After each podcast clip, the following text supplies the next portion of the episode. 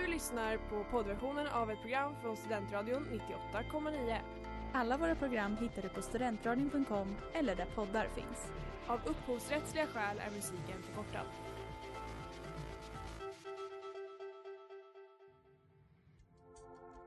Letar ni efter någon som verkligen kan hudvård? Då är Lemors klinik något för er.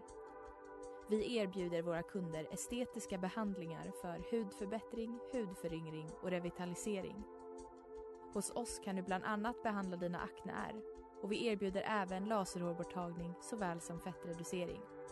Ni hittar oss på Skolgatan 49 eller på vår hemsida lemors.se. Välkomna! Smeds, Cross och Entreprenad är en stolt sponsor av alla sändningar och program här på Studentradion 98,9.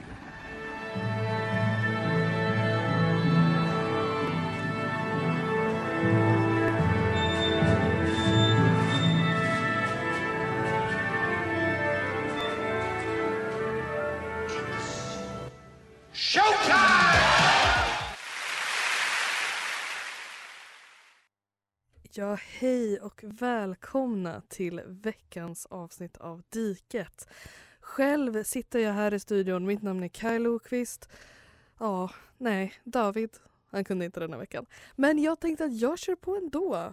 Om ni har lyssnat på oss tidigare så är jag den som inte har koll på opera i vår operaduo.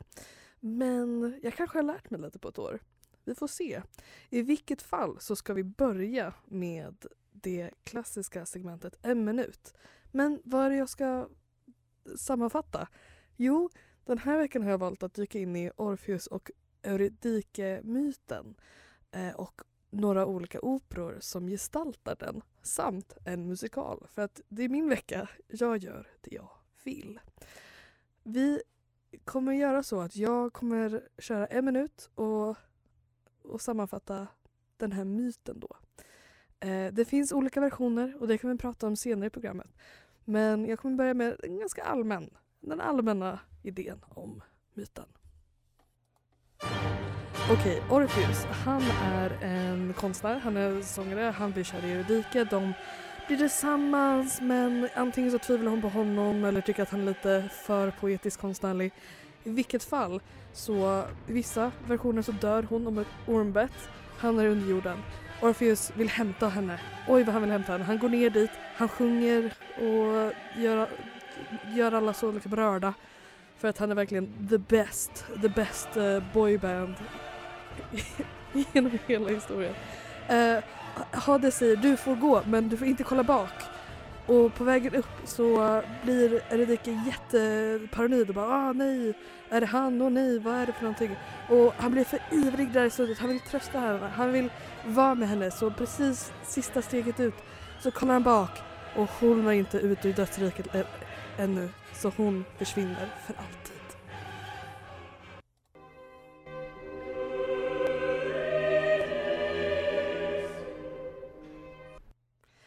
Ni lyssnar på Diket här på Studentradion 98,9 med mig, Kai. Det ni precis hörde det var övertyren från John Elliot Gardners version av Glucks opera. Eh, Gluck som är en av en, liksom 1700, 1700-talets upplysningsman eh, som kom ut med denna opera eh, 1762. Originalspråk på italienska med libretto av Ranier de Calzavigi. Och Kristoff Wilbard Gluck, ja den var på italienska och jag har lyssnat lite på den faktiskt. Men jag hittade den här versionen där eh, Garnier använder Berlioz revisioner där en tenor blir contralto eh, vilket innebär att det är en manlig röst som ersätts av en kvinnlig röst.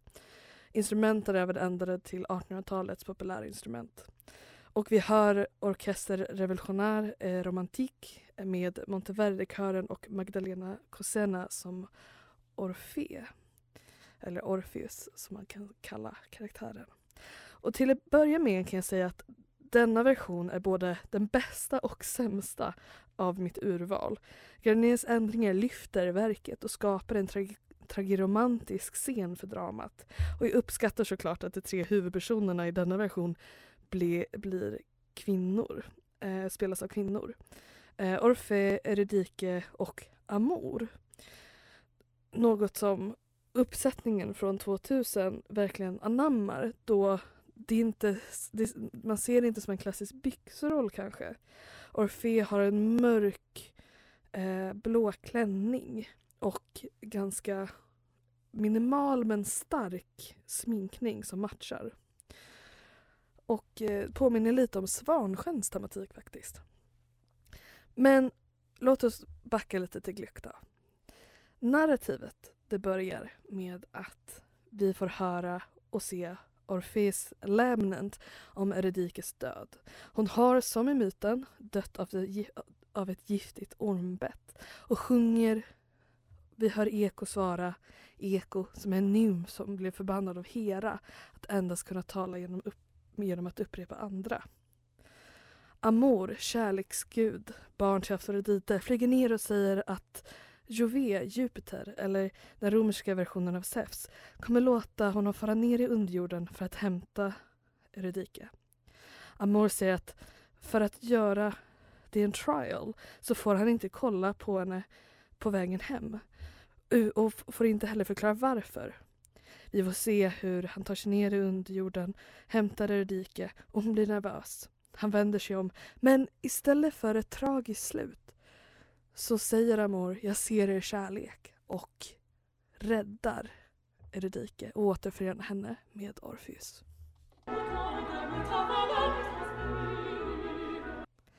Ja, där fick ni höra Gardners revisioner med orkester eh, Revolutionär i romantik med Monteverdi-kören, Magdalena Cosena som Orpheus, eh, Madeleine Bender som Juridike och Patricia Petitbon som Amor ur då Glucks eh, version av Orpheus och Eurydice-myten. Och vi ska hoppa direkt till en till opera. Kanske slår vi rekord med hur många operor man pratar om i ett radioprogram. Uh, och det är Burt Whistles The Mask of Orpheus. Och den uh, är från 1986. Den är på engelska. Jag har inte hunnit lyssna på allt men man får en ganska snabb, när man kollar på kanske trailers till uppsättningar eller en liten del så märker man ganska snabbt av tematiken av musiken som kommer spegla den här operan.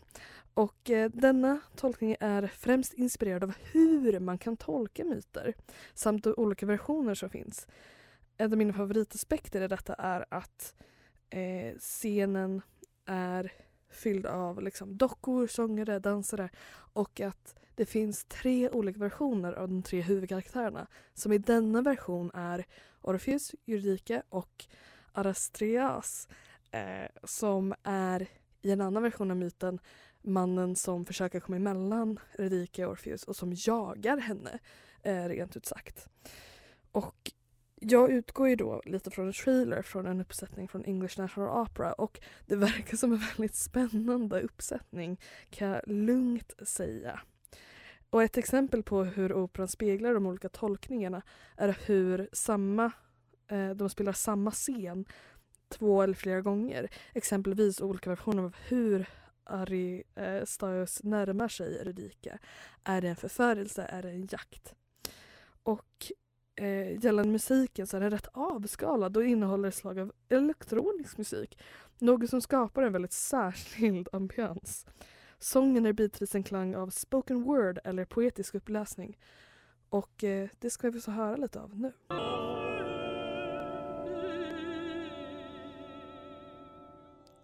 Där hörde vi ett, en del av Burt Whistles The Mask of Orpheus, akt 3 scen 3 Third Love Song med BBC Symphony Orchestra, Andrew Davis, Peter Bronder, Anna-Marie Owens och Alan Opie.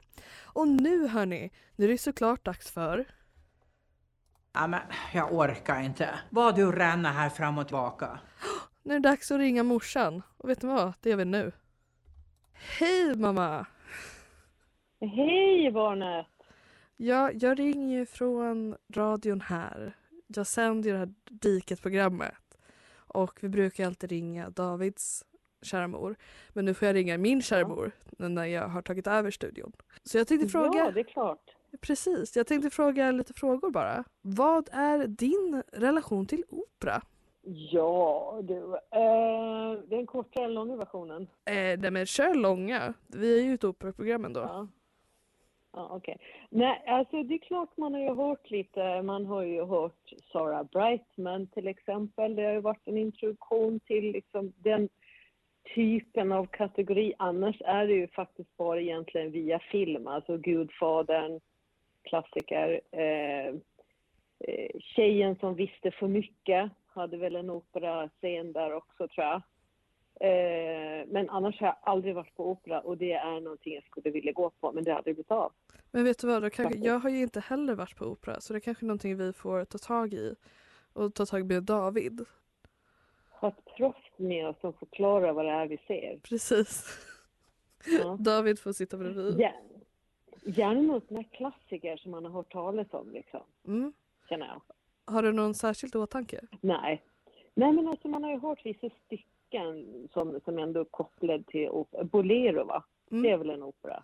Säkert. Eller i alla fall ett stycke ur ett opera, eller? Ah, vet du vad, det är, i programmet så det är inte jag som har koll va? Så, just det, det var nej, så det var ja. det var. Det var så det var. Ja, nej men alltså, det, det, sen har ju, alltså du har ju, hur den är så har du ju hört låtar som är från opera. Det har du ju gjort. Men du har ju ingen aning om vad det är för opera.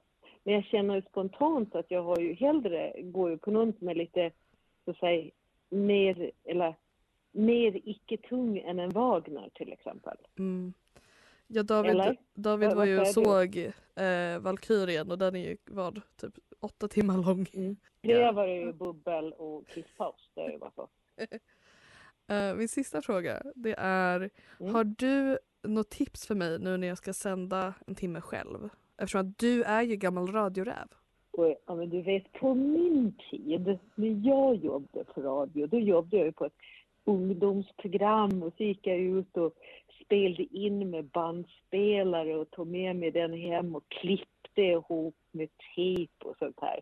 Så det är så länge sedan. Men det kan inte, någon liten tävling är väl alltid kul och sen har du ju massa intelligenta människor du kan ringa till. Det har jag ju Kanske faktiskt. eh, uppesittarstund med, det var inte covid, eh, med Kai. Ja. Och så måste du dra några såna här schyssta, jag tycker du spelar en Sarah Brightman-låt. Okej, ja. vi får se vad jag Ja. hinner klippa in här va. Men det ska, Ja. jag, ha på, det ska jag ha på hjärtat att, att du önskat lite Sarah Brightman. Men tack mamma Ja. för att du kunde vara med. Eh, Tack älskling för att Ja. jag fick vara med och så ser jag fram emot när vi ska gå på opera med, med David. det blir jättebra. Puss och kram. Mm. Puss puss, hej! Ja, ni lyssnar på Diket här på Studentradion 98,9. Först och främst vill jag tacka min kära mor Cecilia Leokvist för att hon ville medverka i veckans program. Och eh, det är kul att vi nu har bestämt att vi, ska gå och se opera med David. Ja, den här låten som ni hörde det är en excerpt from, från eh, Matthew O'Coins uppsättning Eurydice från 2020. Eh, som ni hörde så är den på engelska och den vi hörde sjunga var Aaron Morley, There was a roar. Librettot i denna opera är av Sara Rul. Och av de operor i mitt val är detta den senaste i mitt urval då. Från 2020. Därav har jag tyvärr inte kunnat se den men jag har deltagit i synopsis och trailers för att få en bredare bild av det hela. Och detta narrativ typ börjar på en strand lite innan Eurydike och Orpheus har liksom eh, Orpheus har friat och hon är lite frustrerad för att hon kan inte helt förstå hans konstnärskap eh, och att han blir så upp i varv av det och det enda han kan tänka på nästan. Sen så friar han och det är väldigt fint, så hon tackar ju ja. Men på bröllopet, då så kommer det dit intressant man. Och det, hon, han kommer då precis när hon har uttryckt att jag trodde alltid att det skulle komma fler intressanta människor till mitt bröllop. Under tiden så får vi se att hennes pappa pappa är i underjorden och skriver ett brev till henne men tänker hur ska detta brev komma fram? Det får vi se. Ja, och hon följer med den här intressanta mannen upp till hans penthouse. Spoiler alert, detta är Hades. Och när han försöker ge sig på henne så försöker han fly och så tar han fram det här brevet som hon försöker ta. Men när hon försöker ta det så ramlar hon ner för hundratals trappor. Aj, aj, aj, rakt ner i underjorden. Och i andra akten får vi se hur, liksom, hur de går igenom underjordsportar, hur det funkar. Det är ganska by byråkratiskt. Underjorden den har en hiss eh, hela vägen ner och den använder mycket idén av glömskans regn. Det kommer från en idé om en flod som eh, menade att om man doppade hela floden där under jorden så glömde man allt. Snart så möter hon sin pappa men det kommer lite fler twists and turns. Ja, och där hörde ni Road to Hell med Andre the Shields från Anais Mitchells musikal Hades Town. Det här är från 2017 inspelningen. Och varför lyssnar vi på den tror ni här på Diket? Ett operaprogram? Jo men jag tycker att relationen mellan opera och musikal det är så pass spännande att det, och de går jättegärna hand i hand. Särskilt när den eh, också eh, är en adaption av Orpheus och Eurydike-myten. Men det kommer vi gå in på snart. Jag tänkte först säga lite mer om den här eh, Aucoins-versionen. För han spelar ganska mycket på typ minne eh, och eh, att Hades är väldigt predatory. Um, men det här med minnet, det blir så att hon träffar pappan, får tillbaka minnet och språket. För det förlorar man tydligen också när man är död. Och så kommer vi till det här, han får gå upp men inte kollar bakåt, han kollar bakåt. Och eh, då så återvänder hon dit. Hon skrev ett brev till, hennes, till hans framtida fru som säger hur hon ska ta hand om honom. Och sen så hoppar hon i den här glömskans flod. Just då kommer Orpheus ner med den här hissen. Han har begått självmord och ser Eridike ligga där vid vattnet med brevet bredvid henne. Han ser henne och går till henne men när han når henne så har glömskans vatten redan regnat ner på honom. Så han tar upp eh, brevet men han kan inte läsa det. Själv tyckte jag att det här var lite av ett, eh, ja för mycket Shakespeare-slut på det hela. Vilket kan också handla om att hon lär sig läsa genom att han hissar ner Shakespeares samlade verk. Eh, så det är väl ganska medvetet. Men det blir lite, ja, när man, som en adoption som försöker koppla dess relation till senare verk på ett visst sätt och då blir det lite liksom constrained och väldigt constructive eh, på ett sätt som kanske inte eh, flyter ihop på lika bra sätt. Men jag tänkte lite allmänna tankar. Bert Whistle då. Utgångspunkten och utforskaren av myternas olika tolkningar är en väldigt genuin eh, grund att stå på när man försöker återberätta en välkänd myt. Vilket jag uppskattar och jag tycker att den, även om vi inte kommer lyssna på så mycket om den idag, så tycker jag att eh, idén och dess komplexa liksom, relation till både myt, adoption och uppsättning är väldigt intressant. Aukon så som jag sa så känns det lite som att han försöker merga väldigt mycket i det här dramat. Lite intvingat och ja, vi på diket, vi är inte de största fansen av engelska operor. Eridikes beteende är också lite undligt. Det här ytligheten med att hon önskar att en intressant person skulle vara på hennes bröllop. Det möter vi inte så mycket i de andra myterna och genom att försöka få henne att verka självständig som att hon har ett val eh, så för mitt i då får hon valet då att gå med Orpheus eller stanna med sin far och hon vill stanna med sin far som sen säger åt henne att hon borde gå med Orpheus. Och det är ett jättedumt beslut. Så det blir som att åh, vi ger den här kvinnan auktoritet och, liksom, möjlighet att agera själv och ta beslut. Men de besluten är väldigt barnsliga. Eh, så hon verkar lite mer som ett barn. Sen så ska jag säga att jag inte sett hela uppsättningen. Uh, vilket kanske skulle ändra min åsikt. Men av det jag har sett och det av narrativet jag har läst. Sen så en annan liten sido side note är just det här med Hades och han spelar här för att i musikalen som vi kommer höra mycket musik från nu så är han en väldigt mäktig man. Uh, men han är inte som Aukans, liksom Aucoins uh, nästan demonliknande och väldigt predatory. Uh, för det sparas mer till hans fru Persefone. En annan myt som jag jättegärna går in på någon annan gång. Ja, där fick vi höra When the chips are down där vi hör Lulu Fall, Jessie Shelton, Sh Sh Shina Taub sjunga eh, Eh, från 2017-inspelningen av Anais Mitchells musikal Hades Town som vi nu ska dyka in i. Ja, och musikalen Hades Town den är baserad på ett album inspirerad av myten av Anais Mitchell. Musikalens miljöer är den tuffa vintern på ovanjord och eh, Hades Town, en industri industrialiserad depression era under jord där människor säljer sina själ för att bli arbetare för evigt. Och eh, i akt 1 så möter vi först då Hermes som vi hörde sjunga i Road to Hell, guden som för kommunikationen mellan världarna, som agerar som berättare och introducerar karaktärerna. Och likt Aukons eridike är Mitchells lite tveksam till, till Orpheus frieri. Men det beror på att de båda är i, lever i fattigdom.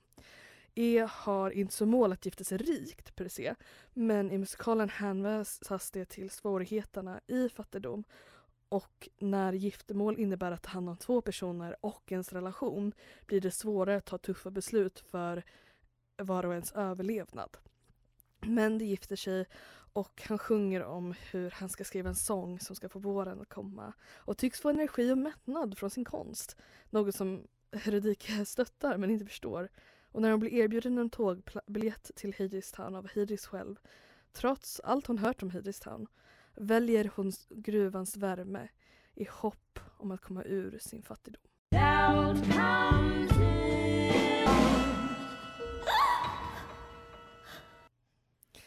Doubt comes in med Lulu Fall, Jessie Shelton, China Taub, Damon Dauno och Nabia Ibe från 2017 inspelningen av Hades Town skriven av Anais Mitchell. Doubt comes in där kanske man kan ja, av kontexten gissa sig till att det är då när Orpheus ska leda Redika upp till ovanjorden igen. När han har fått tillåtelse men på vissa, ja, vissa regler som han måste följa. Och om han inte gör det så försvinner hon för alltid. Om det inte är i Glucks version eftersom att då räddar jag mår henne bara på grund av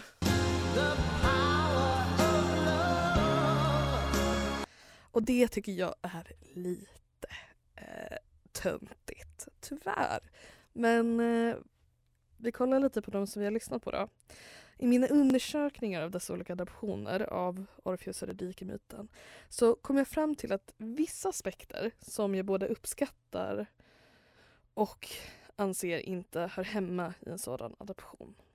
Det jag saknade mest var nog inspirationen från de essentiella delar av det grekiska dramat ett exempel är kören. Visst, det finns en kör, men vilken roll har den? I kör, kören i det grekiska dramat är nästan som, det är delvis berättarröst men också alla karaktärs tankegångar och hur man kopplar eh, scenen till publiken. Ett exempel på jag tycker, som jag tycker att det funkar bra i, det är exempel där vi hör där i When the chips are down i Hades Town. Där Mitchell använder the fates som kören. En röst som inte tillhör en genomgående karaktär utan speglar de andra karaktärernas sinnen och skapar koppling till publiken. Där när de frågar “Hade inte ni gjort samma sak?” Men också när de liksom ekar Eurydikes egna tankar när hon ska då ta det här beslutet. Man kan se det som att de äggar på det. Men det gör de ju inte för att det är inte den rollen de har rollen de har är att agera som en ja, ganska klassisk grekisk kör i ett drama. Burt Whistle använder ju den här rätt spännande utgångspunkten med väldigt särskild abstrakt ton och det gör det lite svårt för mig att liksom bedöma den. För Jag tror att det är för en särskild publik och jag har inte tagit del av tillräckligt för att tycka någonting utan jag tänker tycka om narrativet och hur eh, vad utgångspunkten är till den här adoptionen av myter. Även om Glucks övertyr påbörjar en rätt så dyster tragedi så såg vi ju då att den slutar som, som sagt i ett Deus ex machina slut. Något som ja, speglar upplysningens ideal men gör att resterande delar förlorar lite av dess liksom uppbyggnad, essens i den sista låten vi kommer höra då kommer ni få höra eh, Hermes igen från Hades Town och jag tycker att de, vissa, en viss del av det förklarar varför den här myten återberättas i massa olika, på massa olika sätt. Men också varför den återberättas trots att den är en tragedi. Det är ett hemskt slut och de flesta vet att det är ett hemskt slut. Cause here's the thing, to know how it ends and still begin to sing, sing it again, as it might turn out this time. I learned that from a friend. He could make you see how the world could be sung, in spite of the way that it is. Och det är någonting som jag tycker när man ändrar på myten för att passa in i särskilda idéer man själv har. För män, de gillar sina idéer. Vad ska man säga? Uh, och när man anpassar dem då så förlorar man lite av liksom dess orsaken till varför den åter, återigen tas upp och är relevant. Och det är kanske det som gör till att en opera också kanske inte går helt hem när man gör den här myten. Beroende på publik, beroende på tid. Men ja, det är svårt. Men i vilket fall så hoppas jag att ni har uppskattat eh, min timme här på diket på Studentradion 98,9. Eh, om ni vill höra av er till oss så finns vi på Instagram, diket98.9. Och eh, vill ni vara med, tips om opera, det är bara att köra på. Vi uppskattar allt. Vi får hoppas att nästa gång vi hörs så är David här. Men eh, vi får, ja, vi får se hur det blir. Vi kommer avsluta med den sista, den sista låten från Anais Mitchells Hades Town. Road to Hell Reprise. Här sjunger Hermes om Orpheus förlorade kärlek och varför myten återberättas åter så många gånger. Tack för mig. Ha det fint. There was a railroad line on the road to hell. Mm. Du har lyssnat på poddversionen av ett program från Studentradion 98,9. Alla våra program hittar du på studentradion.com eller där poddar finns. Och kom ihåg, att lyssna fritt är stort, att lyssna rätt är större.